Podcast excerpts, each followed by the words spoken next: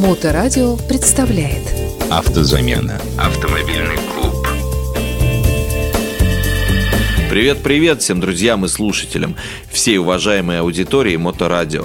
Я Сергей Сопов, и я приглашаю вас в свою авторскую программу «Автозамена», где открываются все секреты подбора и покупки поддержанного автомобиля предыдущих сериях нашей документальной пьесы мы уже нашли ответы на вопросы, какой нам автомобиль необходим, у кого его можно покупать, а у кого нет, и отсеяв все подозрительные предложения, приступили к осмотру стоящего варианта. Мы уже проверили кузов, и он оказался в весьма достойном состоянии, а также проверили салон и работу всех систем комфорта. Самое время приступить к оценке технического состояния основных агрегатов и систем выбранного нами варианта. Давайте вернемся к моторному отсеку и приступим к осмотру сердца любого автомобиля – двигателя. Алгоритм осмотра двигателя прежний. Сначала мы внимательно осмотрим внешнее состояние, все ли детали на месте, все крышки и заглушки стоят на своих местах. Не нужно быть серьезным экспертом в авторемонте, чтобы понять, что двигатель не может быть исправным, если из него течет масло или еще какая-нибудь техническая жидкость. Двигатель не должен быть идеально вымыт. Это вызывает определенное подозрение. Хороший случай, когда двигатель в пыли, но при этом абсолютно сухой. Откройте пробку маслозаливной горловины и посмотрите на ее обратную сторону. На ней не должно быть следов сажи или смолы. Это будет говорить об износе цилиндра поршневой группы. А вот крупные желто-белые капли не должны вас пугать. Это конденсат влаги, который может скапливаться внутри двигателя.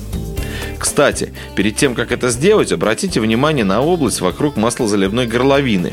Нет ли там следов свежего масла? Если есть, это будет указывать на то, что в двигатель частенько доливают моторное масло, а значит считать его исправным, пожалуй, уже не стоит.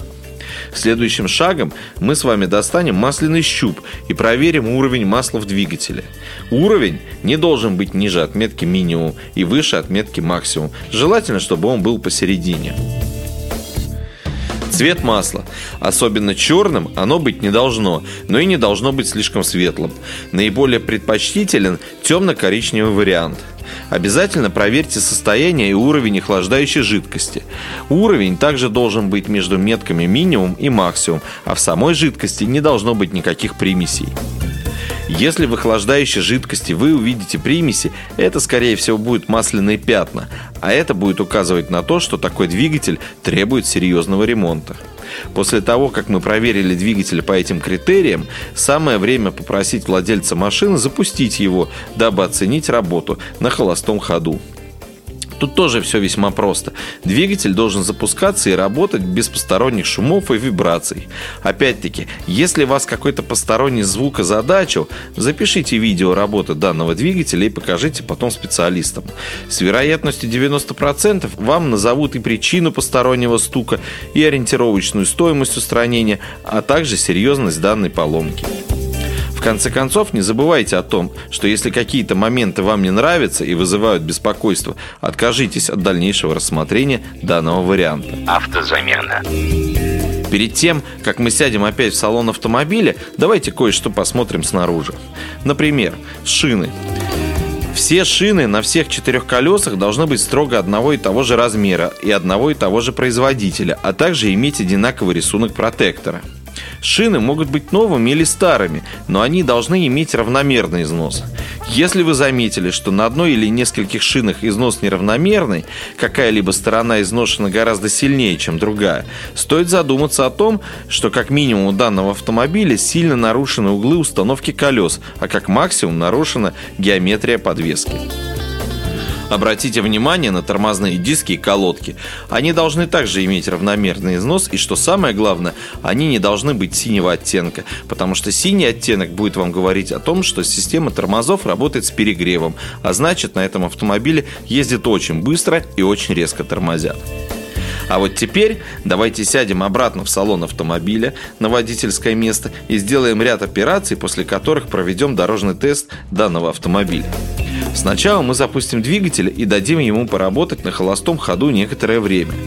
Следует обратить внимание на то, что при работе двигателя в салоне вы не должны ощущать вибрации от его работы, а также не должны ощущать запаха выхлопных газов, так как это будет указывать как минимум на негерметичность системы выхлопа, а как максимум на серьезные проблемы с топливной системой, ремонт которой весьма дорогостоящий.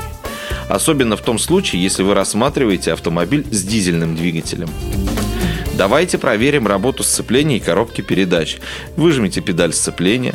Она должна нажиматься легко и также легко самостоятельно возвращаться в изначальное положение. Попробуйте включить все передачи при выжатой педали сцепления.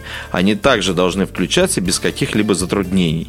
Если же передачи включаются с усилием, а хуже того с хрустом, это будет прямо указывать на то, что элементы системы сцепления изношены и требуют замены. Если же автомобиль оборудован автоматической коробкой передач, почти такие же операции нужно проделать и с ней.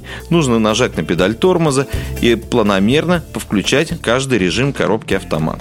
Если же передачи будут включаться с заметным толчком по кузову, это будет говорить о том, что коробка передач уже будет требовать ремонта и фрикционы внутри ее весьма изношены. Перед тем, как начать движение, стоит покачать рулевым колесом вправо и влево сильными плавными толчками на угол примерно 45 градусов. При этих движениях не должно быть никаких стуков из рулевой колонки. Это вам укажет на то, что с рулевым управлением все в порядке. Мы удобно устроились за рулем автомобиля, проверили работу двигателя на холостом ходу, убедились, что в работе трансмиссии отсутствуют посторонние шумы, а в салоне нет неприятных запахов выхлопа. Можно начинать движение. О том, на что стоит обратить внимание при движении за рулем, мы поговорим уже в следующей серии нашего многосерийного радиофильма. А на сегодня я заканчиваю. Я искренне уверен в том, что мои советы вам помогут выбрать и приобрести автомобиль вашей мечты. Помогут определиться с выбором и не попасть на удочку автомошенников. А может быть, вы и сами поможете кому-то этими советами. В следующую среду в 12 часов на волнах Моторадио мы с вами прокатимся на автомобиле вашей мечты. Пока-пока. Автозамена. Автомобильный клуб.